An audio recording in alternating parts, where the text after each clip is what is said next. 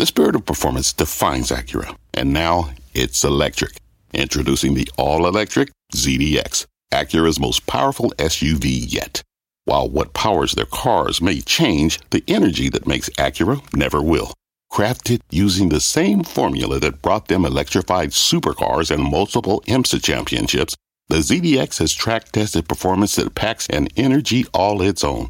With a premium Bang & Olufsen sound system and up to 313 mile range on a single charge, and a Type S variant with an estimated 500 horsepower, the ZDX is everything they said electric could never be. It was built with the driver in mind, just like Acura's been doing since the beginning.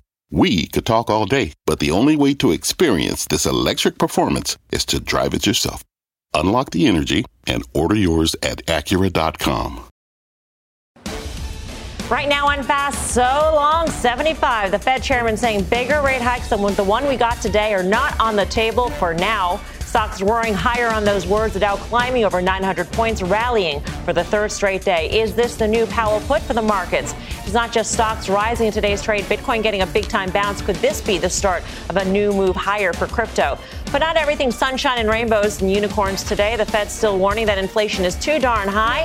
One of our traders says this chart of diesel is a sign that prices have not peaked and might stay stubbornly higher for quite some time. Welcome to Fast Money live from the Nasdaq Market Site in the heart of Times Square. I'm Melissa Lee on the desk tonight in the house. Bonawyn and Karen Finerman, Brian Kelly, and Dan Nathan. And we start off with the answer to the one question the markets wanted to hear: Could we see a 75 basis point hike in our future? 75 basis point uh, in an increase is not something the committee is actively considering. From the moment those words left the chairman's mouth, the major averages were off to the races, rallying nearly 3% across the board. S&P 500 posting its best day since May 2020. Now, I'm going to ask to pause here because before we get to the man who asked the chairman to speak those market moving words, I'm going to come right here to our desk first and ask you guys this question based on what he said, do you think 75 basis points is off mm. the table? Raise your hands. No one. Yeah. It's still mm. on the table. Okay. Still my hands. Let's uh, let's get to senior economics reporter Steve Liesman. Interesting how the markets respond and how the traders actually, you know, process his words. Steve. Yes, um, it's it's interesting. Uh, the Fed. Uh, and the Fed Chair Powell delivered what they were uh, expecting to deliver 50 base point rate hike today, a plan to slash the balance sheet, 95 billion. But Powell threw the market a bone and the market went scurrying. Take a look at the big change. You want to look at the equity market? I'm looking at Fed probabilities here. Before this meeting, there was a 51% chance probability, according to Refinitiv, of a 75 basis point rate hike at one of the meetings. Uh, May was existent back then, June and July after Powell, it is now down to 7%. I don't know if you have uh, 0.7% of a person there who can uh, vouch for that, Melissa, but here's the whole spectrum of where the Fed futures market is priced now down 10, 15 basis points on each. So still very aggressive here for sure, um, but not necessarily as aggressive as it had been. Look, you have to remember this, Melissa. Powell, instead of saying, hey, we're not going 75, he replaced that with we're doing 250. So that's a pretty big deal here for the next uh, uh, couple meetings here. The Fed's going to neutral. It considers neutral two and a quarter, two and a half percent. It's a freight train on the way to neutral. I don't think anything is going to stop it. But what he did say, instead of the market have, you know, reading where the market is priced, are you at 330, 340, 350? He said, we're going to stop, look around at neutral, probably go at least somewhat above it, but he's not playing the game. And I want to just quote my friend Paul McCulley, who says, a smart forecaster never forecasts around two turns. He told you what the forecast was for the first turn. He's not playing the game of the second turn. um, neutral, Steve. Do we have an idea, a good idea of what they mean by neutral? It's a good question. And had I not needed to ask that one question, it was the second question on my list, yeah. which is Mr. Chairman, sir, where is neutral and what do you think about neutral now? I didn't get a chance to ask that. I was trying to get a feel, as you remember from my follow up, which tell me why it's going to be 25, 50, or 75 one month and, and uh, one meeting or another. And actually, we have a reason to ask that because we got the jobs number coming up. So if the jobs number comes in with a, with a higher unemployment rate or a lower unemployment rate, do I then think for sure it's a 50 or is it somehow possible to go to 25? He took 75 off the table and he said 50 is just fine. I think, you know, I, will throw this out to your to my friends there on the on on the uh, on the panel. We've had a kind of decline in this notion of the Fed put, but I think we learned today there's not necessarily a Fed call out there. Powell doesn't seem to have any particular interest in driving the market lower if he doesn't have to. So he threw the market, I think, an important bone. I didn't realize how much the market needed that 75 to get off the table to find its feet. But I don't think Powell said, you know, he, he, he doesn't need to drive the market down necessarily, but he's certainly not going to be in there supporting it if it falls again.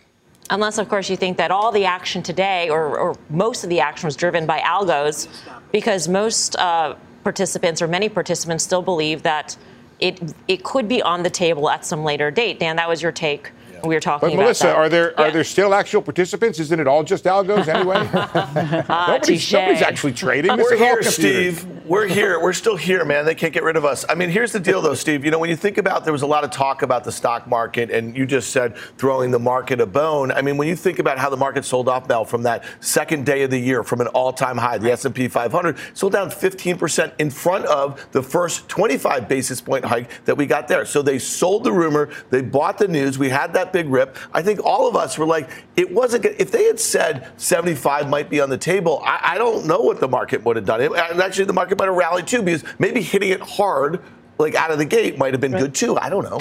Yes, it's so interesting to say if you told me what he was going to say before this, right, and said make money on this, right? The only way to make money would be to sell the information because it wouldn't surprise me if another take on this whole thing would have been, wow, they're behind the eight ball here. Why would they take that off the table? What does that get him? And I don't, I don't see it as that it is off the table. It's sort of to me like hidden in that is data dependent, right? Yeah. You get a couple of hot numbers and I think 75 should be back right, on the which, table. Which, by the way, is not is not a departure from what he has said and what he continues to say. And yet the markets really, I mean, took that bone, Steve, and ran with mm-hmm. it. So, Bono, and what was your take here? It's like why paint yourself into a corner? Like yes. you need to maintain maximum flexibility right now. We've all said, listen, we're behind the curve on here. We might need to accelerate this thing. I don't understand why you would even indicate in the slightest fashion that all thi- no bets are off the table, right? And so for me, I don't think that it was off the table. He said uh, it's not immediate. It's not in the immediacy of what we're planning to do. That if that is not a walk around to answering a question,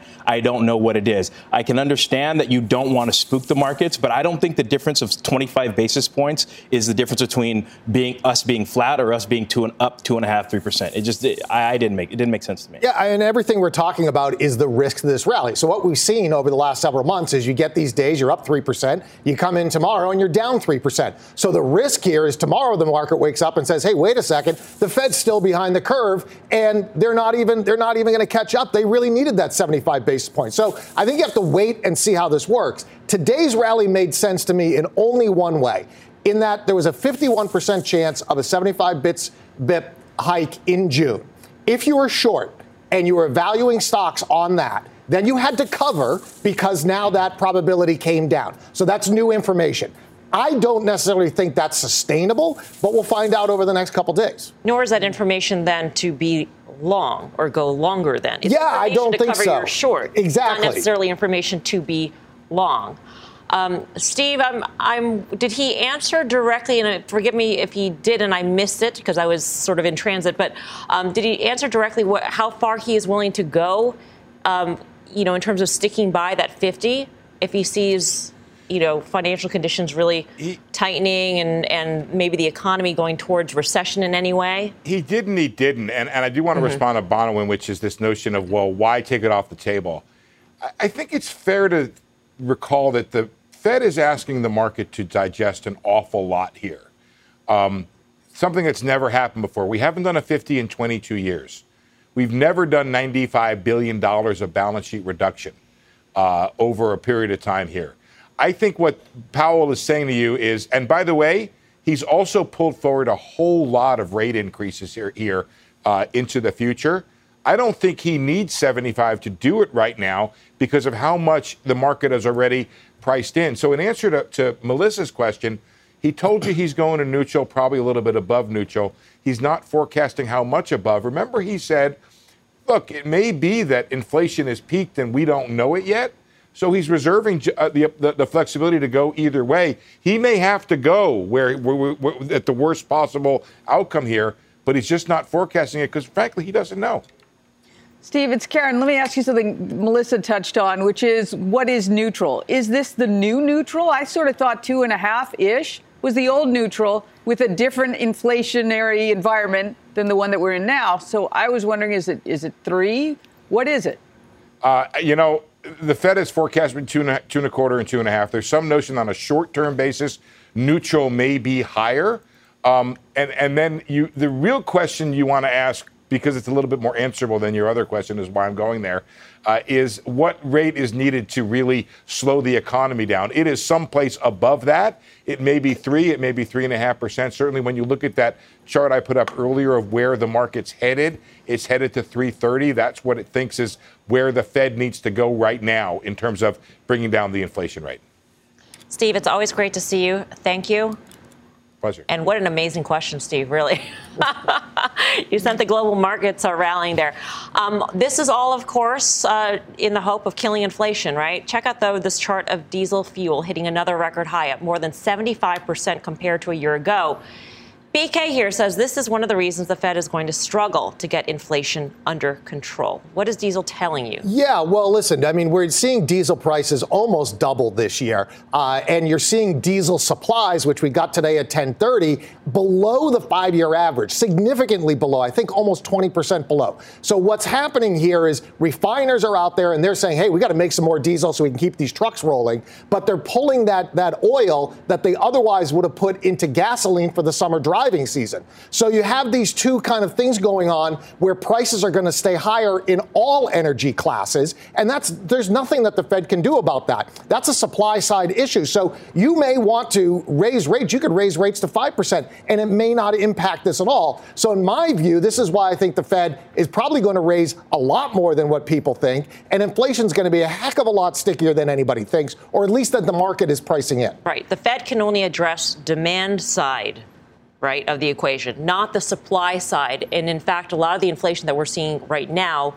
is supply side inflation. So that is the pickle that the Fed is in. Right. And so, you know, Steve just said it. The last time the Fed raised 50 basis point was May uh, of 2000, and they did not know at the time that they were basically going to hike into a recession. They thought the economy was pretty good. They were trying to tamp down an asset bubble at the time. And when you think about that, Fed funds was at 6.5% in 2000, and it went down to 1.5 at the lows in that dot com crash period. And then in 07, we were at 5.25%. They brought it to zero during the financial crisis. So here we are. We got back to 2.5% in 2019. Okay, we have a black swan event. They bring it to zero. Fine. They screwed up. They just, we, we all agree that. They just kept on going. And then we had another, uh, we had this asset bubble plus inflation. And now mm-hmm. they might have a weakening economy. And so to me, if you think that the S&P 500 down 15% and what we just saw this year encapsulates everything we just talked about, you think that's it? No way. I mean, it's just not going to happen. So to me, the last two times we saw this, the S&P got cut in half. It went down 50% in, in both instances. Tell me why I'm wrong. It won't, won't do 30. I don't know. I don't know. You know, I think Steve makes some good points. I mean, taking or at least framing 75 in a way that is a bit more conciliatory to the market. You got to keep in mind, I think people have a hard time shifting out of this QE situation that we've been in for the better part of two decades. Now we're raising rates. We've come out of this accommodative situation with COVID, et cetera. Mm, I mean, he makes a point. Why send additional shockwaves to the market? All I'm saying is, given where we are here and now, being that most of the tools are not going to address the issues that we're seeing, the wage, well, somewhat wages, but the supply situation that's really leading to a lot of inflationary pressure, the commodity situation that's leading to a lot of commodity pressure, why? Hmm, why send additional shockwaves? I, am willing to kind of think on that. My my line of reasoning is given that we need to attack this and we're behind the eight ball, why would you put anything out there that refrains you from doing everything necessary or possible to attack this right. and nip this in the butt. That was don't take anything off the table. Basically, exactly. yeah. Right. Yeah. And maybe he doesn't think he did. Maybe he's like, I don't yeah. think he, I mean, I don't think he did. I don't think anybody yeah. at this I, table thought he did today. Actually, right? just the, the market reacted as if right. he did, but exactly. I don't feel there's a. I don't feel that he did. But that's a really good point because remember what the Fed's been doing is they have a, been a tremendous job with the communication channel. So let's watch over the next couple days when these Fed governors come out and start saying, "Hey, wait a second, maybe 75 bips is back on." Then we'll see if this rally has legs. If it doesn't hold, then then I'm with Dan. I have a question to ask here about today's rally because we saw everything across the board rally, right? Broad-based rally, every single sector on the S&P 500 up three percent and more. Um, commodities also rallied across the board. Mm-hmm. If you believe the Fed, and if you believe that the Fed can engineer some sort of soft landing and tame inflation, should commodities also rally? BK. Should commodities rally? Yeah, yeah, they, yeah, absolutely. I mean, well, you had two things going on today. You had a weaker dollar, right? But the commodity story isn't necessarily a demand story; it's the supply story. So we, right, you know, so on the, Fed can't control. The Fed can't that. control it, and uh-huh, also okay. remember, China's closed right now. So all that commodity demand is not even out there, and commodity prices are at this level. So I think we've got an issue coming into the spring, uh, coming into the summer. All right, coming up, we've got some earnings coming your way. Shares of Booking Holdings, TripAdvisor, and Etsy on the move after reporting. We'll bring you all the numbers next. Plus, we've got more on today's rally on the back of the Fed's rate hike. What is next for the markets as the central bank battles inflation? The details ahead. Do not go anywhere. Fast Money's back in two.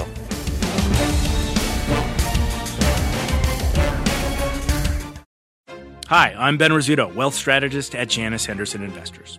Is a brighter future possible? At Janus Henderson, we think it is. For 90 years, we've worked to help clients achieve superior financial outcomes and fulfill our purpose of investing in a brighter future together.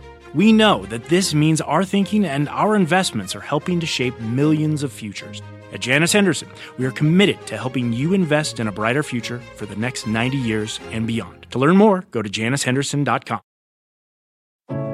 What does it mean to be rich? Is it having more stories to share or time to give? Is it being able to keep your loved ones close or travel somewhere far away? At Edward Jones, we believe the key to being rich is knowing what counts. Your dedicated financial advisor will take a comprehensive approach to your financial strategy to help support what truly matters to you. EdwardJones.com slash find your rich. Edward Jones, member SIPC.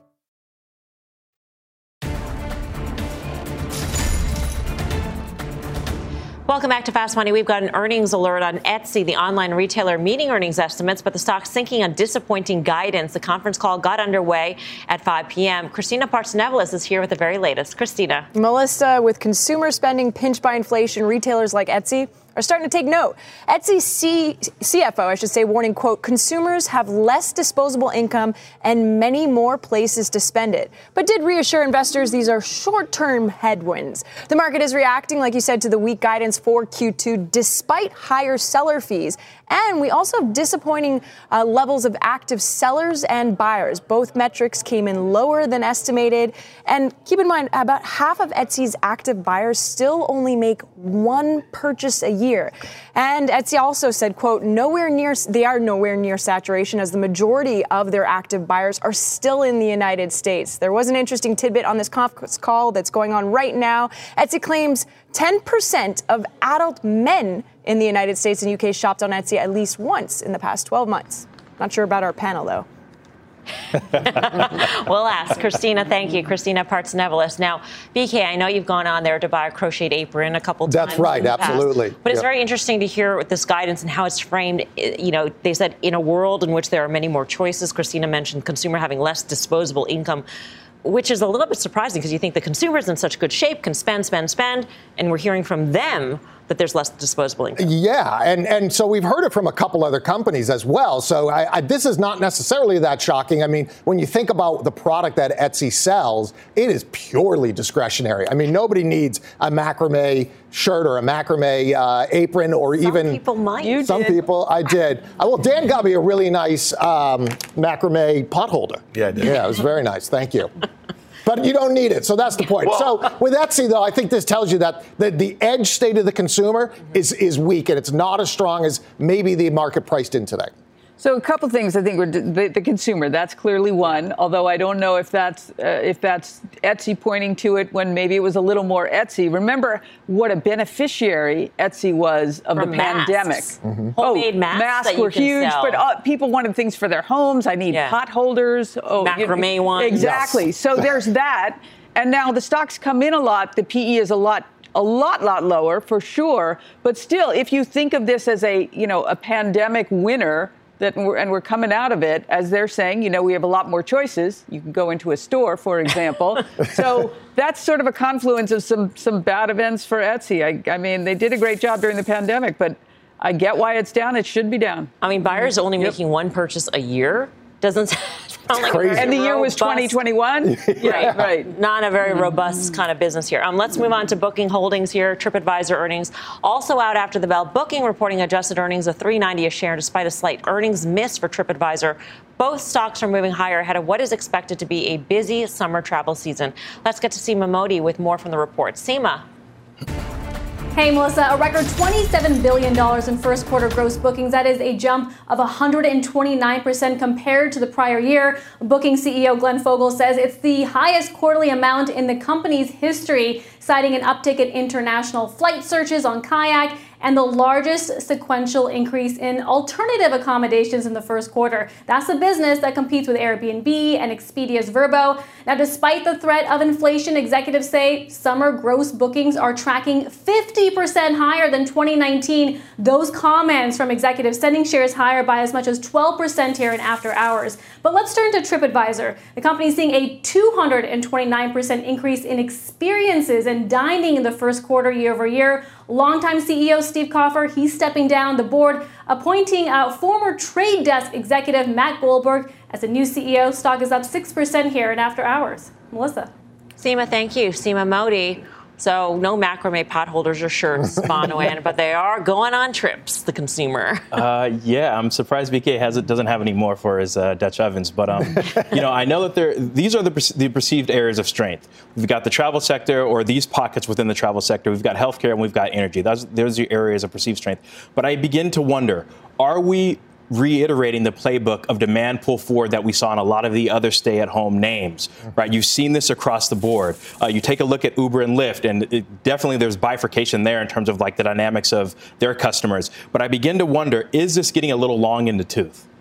Yeah, you know, Monday on the on the desk, we were talking about Expedia's earnings, and we were like, Yeah. ah, it's trading up a few percent. It's pretty decent results, pretty decent guidance, really good commentary. It kind of meshed pretty well with what we heard of United a couple weeks earlier, whatever. And then I looked Tuesday morning, the stock was down 15% in a straight line. And so it really goes to show you just as far as sentiment right now. Look at how the, the glass has turned from you know half empty to half full in uh, you know 48 hours. I'll just say this. I mean, this is a company again. I said the same thing about Expedia. Pretty defensible, um, you know, as far as uh, business model. Uh, 72% gross margins, growing sales uh, 20% a year for the next few years. And again, I, I just think that.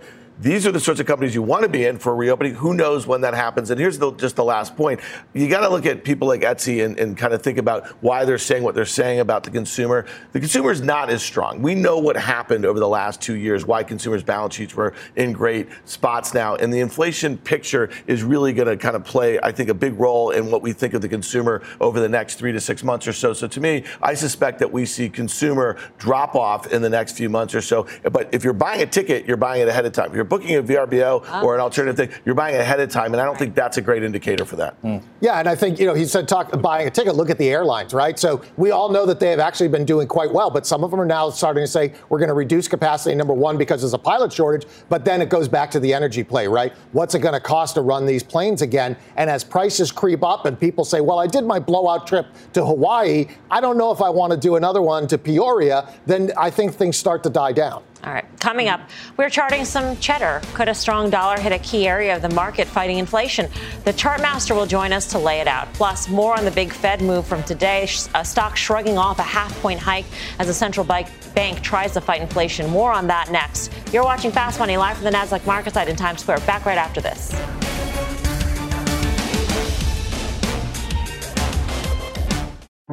People today can spend half their lives over 50. So it's good to be financially ready for what's important to you as you get older, like a family vacation. or starting your dream business. Welcome to Connie's Coffee. How may I help you? AARP's trusted financial tools can help you plan for whatever your future holds. That's why the younger you are, the more you need AARP. Start planning today at aarp.org/moneytools. What's on the horizon for financial markets? At PGIM, it's a question that over 1,400 investment professionals relentlessly research in pursuit of your long term goals. Specialized across asset classes, but united in collaboration, our teams provide global and local expertise. Our investments shape tomorrow, today. Pursue your tomorrow with PGIM, a leading global asset manager. Recapping our top story, the Fed says so long 75 and Wall Street says hello rally. The S&P jumped 3%, its best one-day gain since May of 2020. The Dow surged more than 900 points, its best day since November 2020, and the Nasdaq roared higher by 3.2%. But our next guest isn't cheering the Fed's moves today. He says the chair is too optimistic and thinks Powell is just winging it. Peter Boockvar is the chief investment officer at Bleakley Advisory Group and a CNBC contributor. Peter, great to have you with us. I'm getting a lot of tweets, not that I care what Twitter says necessarily, um, but that we're so negative. So I guess, you know, welcome to the party here. Why do you think Powell is just winging it? I mean, in reality, isn't that what he should do? Because we don't really know what will unfold. So there is going to be a certain degree of quote unquote winging it. Oh, I agree. I mean, they're they're going to raise rates. They're going to shrink the balance sheet and see what happens. Uh, you know, part of the winging it was he was asked the question, why aren't you starting QT now instead of waiting until June 1st? And he said, well, ah, we just decided to pick that day. Like it was, there was no science behind that. Uh, then he was asked, well, what's going to be the impact of QT? Well, we just really don't know. Well, if you don't know the impact of QT, then why did we have QE? How would you know the impact of that? So there's a lot of just you know throw stuff against the wall and see what happens. And I think they did that on the easing side, and they're going to do that on the tightening side. Hey, Peter, it's BK. So, you know, he talked a little bit about the path to a softer, soft-ish landing. Where do you stand on that? Because it seems to me that that's a, a pretty narrow needle that he needs to thread. Well, this is going to be the most aggressive tightening cycle in 40 plus years between the rate hikes and the shrinking of the balance sheet. And considering how dependent economic activity is to cheap money, how dependent markets have been to cheap money, I don't see how it's possible to achieve a soft landing. Peter, it's Karen. I think this is a question I asked you maybe last time you were on. If you were magically the Fed chair today, what would your policy be? Well, I would do what he's doing now. Uh, the difference between myself and Jay Powell is prior to this in terms of the amount of easing and for how long they did it but I think he's on the path that he should be. And then we just get to see what happens. And we all debate about what's priced into the markets, what's not.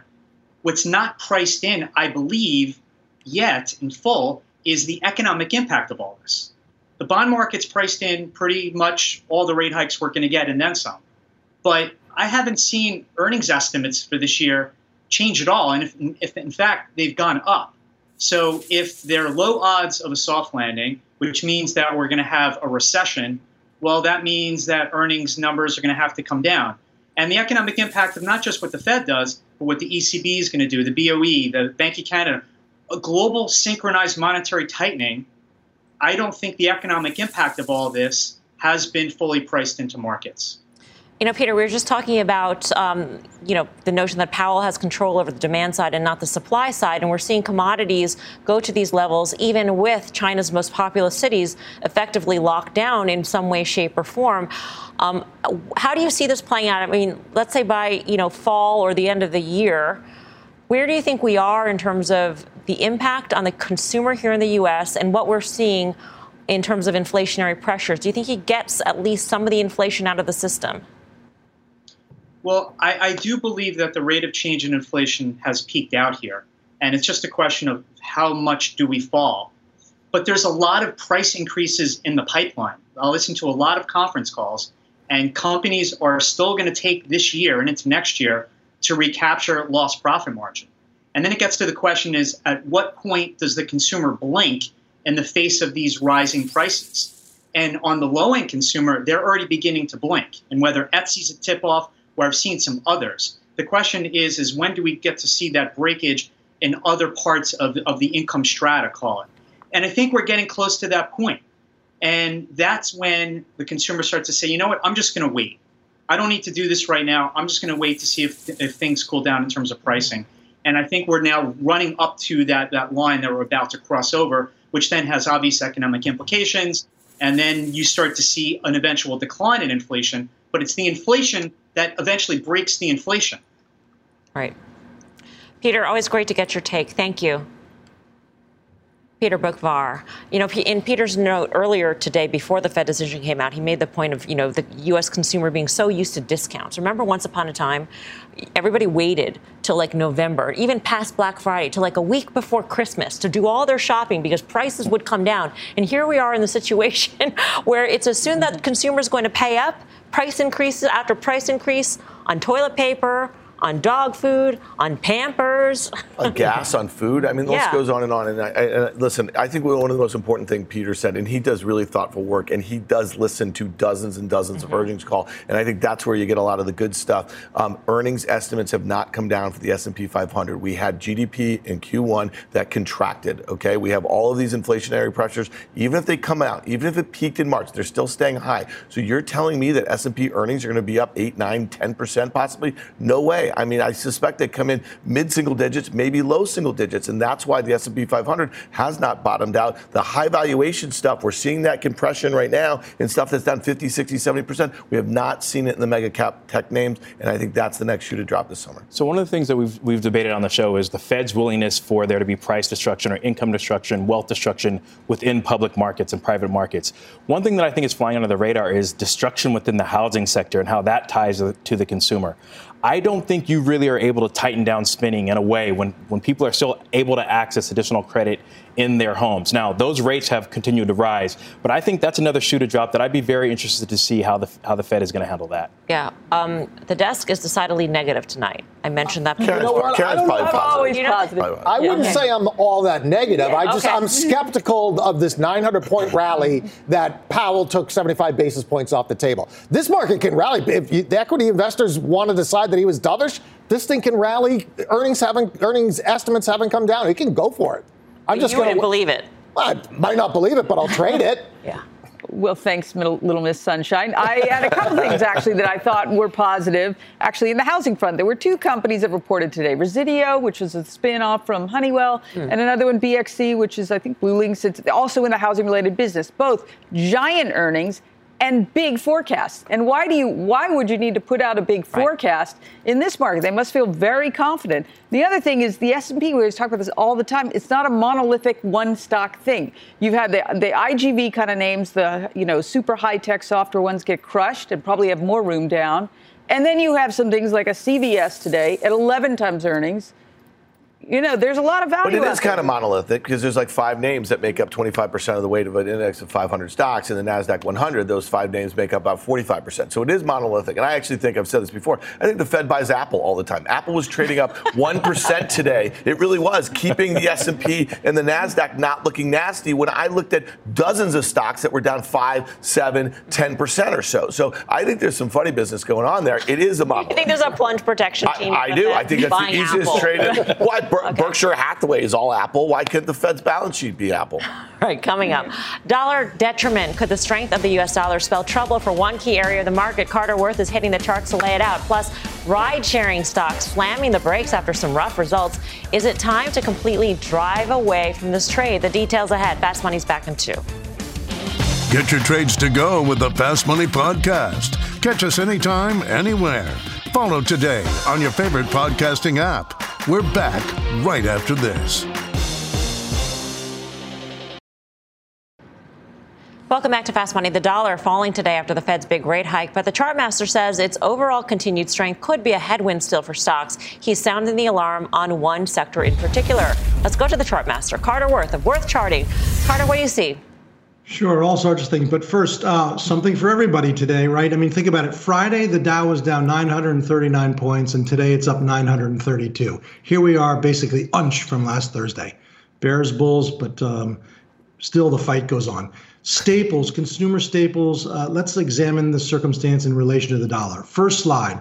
We know that certain companies do a great percentage of their business overseas. So you can see the names here, but these are big names, and all of them have 50% plus of their sales outside the US. And so a strong dollar hurts those type of companies versus United Health, a top 15 company, has 0% of its sales outside the US for reasons that are obvious.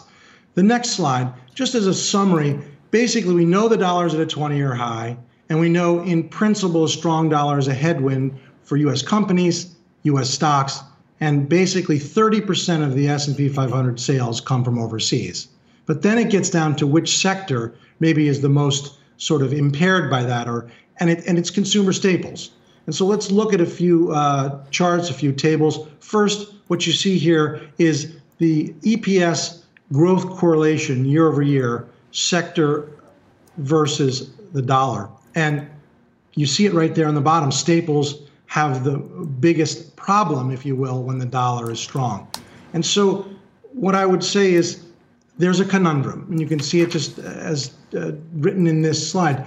Staples are the single most defensive sector, and yet staples are the single most exposed to a strong dollar. And so, if one wants to be defensive, this is an area, and yet the strong dollar is a problem. So, look at the, this ratio chart. This is very telling. This is simply taking staples divided by the S&P, or in this case, the Spiders XLP relative to the SPY and I've used the 150 day moving average. And this is since 09.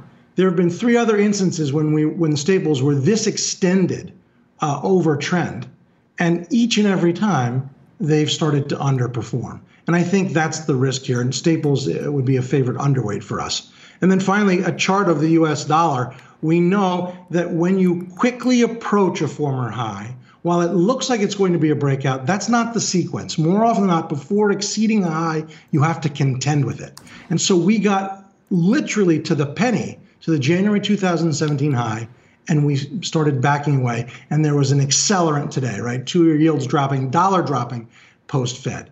And so the strong dollar is a problem for staples. We don't like them. We want to be underweight. And we do think that the dollar should pull back here because it's way overdone. All right. Uh, Carter, thank you. Carter Braxton Worth of Worth Charting. Uh, Carter was highlighting the relative under outperformance, excuse me, um, to the S&P 500 uh, for the valuations too, relatively high compared to the S&P. When you take a look at a Procter, a Kimberly Clark, mm-hmm. Coca-Cola, they're all at, in the 20s, 26 or so, 28. Procter and Gamble is in the 30s because it's been the place to hide, right? Yeah. You get you get decently high dividends. You you look at it as a defensive type of sector. So if you are going to have a soft landing or a recession or something like that, you probably want to be in these names. If you still want to play that game, though, you can stick with the domestic one. So, you know, one that I am long that, that I've mentioned before is Altria MO, all U.S. based. They don't necessarily have to worry about the stronger dollar. So that's one way to play it. The other thing I would say is, you know, another part of the rally today weaker dollar, people say, well, maybe I don't have to worry about the dollar anymore. And so that boosts boosts the rally. So that could go on if we get a weaker dollar in the short to medium term. Yeah, I misspoke, by the way. Clorox is 36. All the rest are in the 20s. You know, it's funny. It's part of the argument that people guy makes it all the time that you know now that Apple is a value stock, it trades at a growth stock multiple, and it really does look like a consumer staple. A lot of people you know kind of put it in that category. Um, I just it is not immune to kind of technology, you know, kind of secular shifts, that sort of thing. But you know, again, I mean, if staples are going to have all of that overseas exposure, you got to think about all right, what's going on in Europe? Are they going to be in a recession soon enough? Because we know that some of the issues there are just worse than they are here, and we don't have a lot of great um, visibility on when that war in Ukraine Ukraine ends. So to me, I think some of those staples that do get a lot of um, you know exposure from Europe, I think that's probably a tough trade at this valuation right now. So I think about sort of a derivative of that, a Walmart or a Target that sell that that Walmart has some overseas exposure, but the majority is in the U.S. where they have costs that are in those foreign currencies. So so that, that's a benefit to them. So I mean, I kind of like Walmart here. I like Target here as well for the same reason. Target is entirely U.S. Coming up, the crypto climb, Bitcoin jumping today after a rough year for the space. So, what is next for the trade? Our Bitcoin baller here is here to break it down. Plus, zero stars for the ride sharing trade. Uber and Lyft hitting the skids as earnings disappoint. So, are the stocks worth hailing, or is it time to drive away? Stay tuned.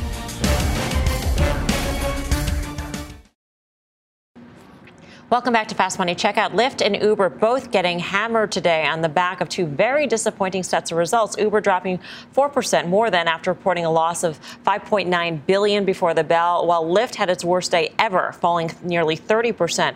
But the options traders now betting things can't get any worse. Mike Khouw joins us now to break down a wild day of action in these names. Mike. You know, typically when you see these kinds of huge moves, you get huge options volumes. That was definitely the case today. Lyft traded 12 times the average daily call volume. Uber traded well over four times the average daily call volume. In Lyft, the activity we're seeing was mostly short dated, a lot of stuff expiring at the end of this week. One of the trades that caught my eye was a purchase of the May 13th weekly 23 strike calls. Those were extremely active, and that included some institutional purchases, including one of just under 5,200 contracts for about 70 cents, 77 cents a contract.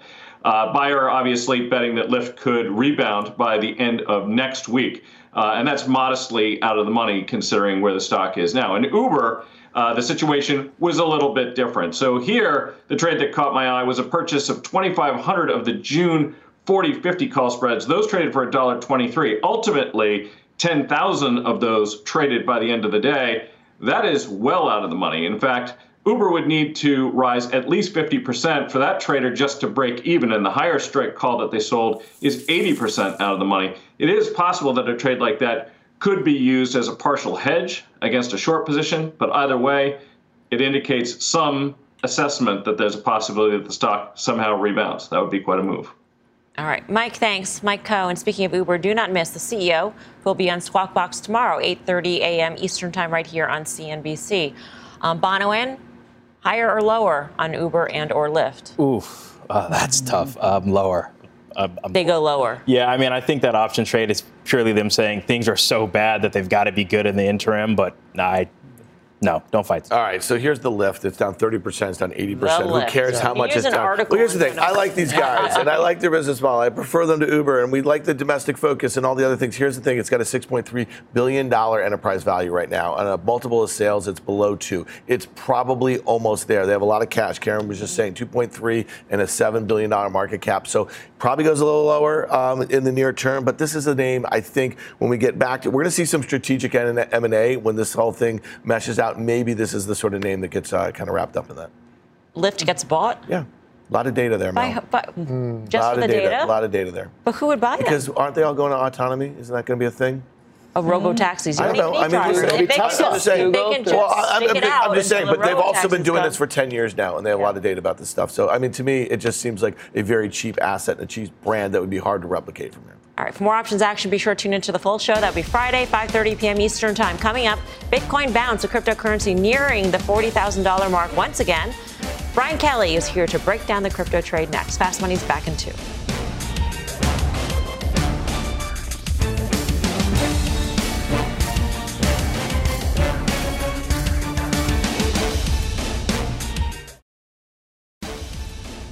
Welcome back. Here's a sneak peek at the Cramer Cam. Jim is talking with the CEO of Clorox. You can catch the full exclusive interview at the top of the hour on Mad Money. And do not forget, you can have Cramer delivered right to your inbox at the CNBC Investing Club. Sign up now at cnbc.com slash join the club or by using the QR code on your screen. All right, check out Bitcoin bouncing back today. The crypto climbing nearly 6% as it tries to shake off its losses this year. So far in 2022, Bitcoin is down 13%. The move bringing other coins along for the ride. Ether, Solana, even Dogecoin is in the green today. Um, so barometer of risk, everything rallied. So did Bitcoin. Yeah, you, so what's interesting is the correlation between Bitcoin and the NASDAQ NASDAQ 100 has been almost 70%, at least the 30 day rolling correlation. So it's basically the NASDAQ. But what we saw today was something slightly different. When the NASDAQ was tanking earlier in the morning and it was down 1.5% or so, Bitcoin was up. And that is the first time, maybe the last couple days, we started to see some divergence. You're seeing a slight, slight divergence there. But remember, I think Bitcoin has been and will continue to be this hedge against money printing. And so everybody out there is saying, okay, the Fed's going to raise rates at some point in time. They're going to have to turn that printer back on. And I think today people are trying to gauge when that is going to come. Mm-hmm. What's your outlook on Ethereum? I mean, you read almost every day about an NFT going back on the market for much less than it was bought for. Right.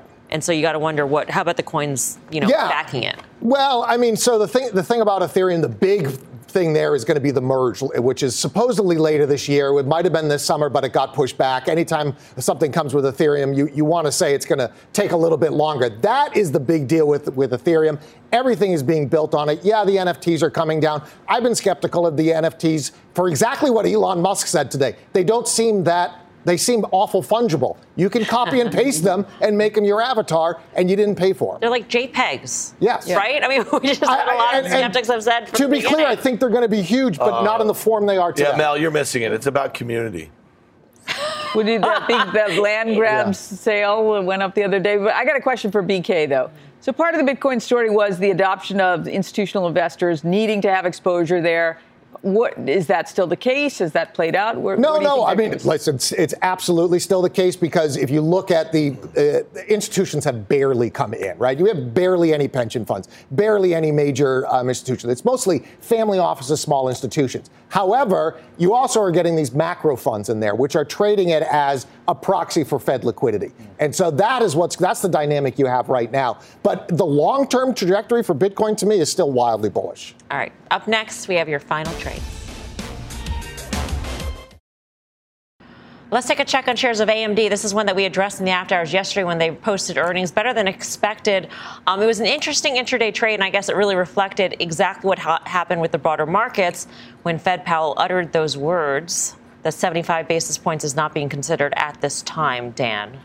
Yeah, I mean, this is a group that I, I, heard you guys last night. I watched the show when I'm not on. You guys were really good. You surrounded the trade here. I, I mean, listen, you know, we saw a bad report out of Intel. We saw um, good results out of Qualcomm, out of AMD, out of NXP. There's been some good results here, and we like to track this sector because we think it's fairly cyclical. We know there's some weird supply demand dynamics here, but this is a cheap stock. Lisa Su, CEO, had a great interview on the on the air this morning. So yeah, it got on its horse. It probably has uh, some more room to run here. All right, final trade time.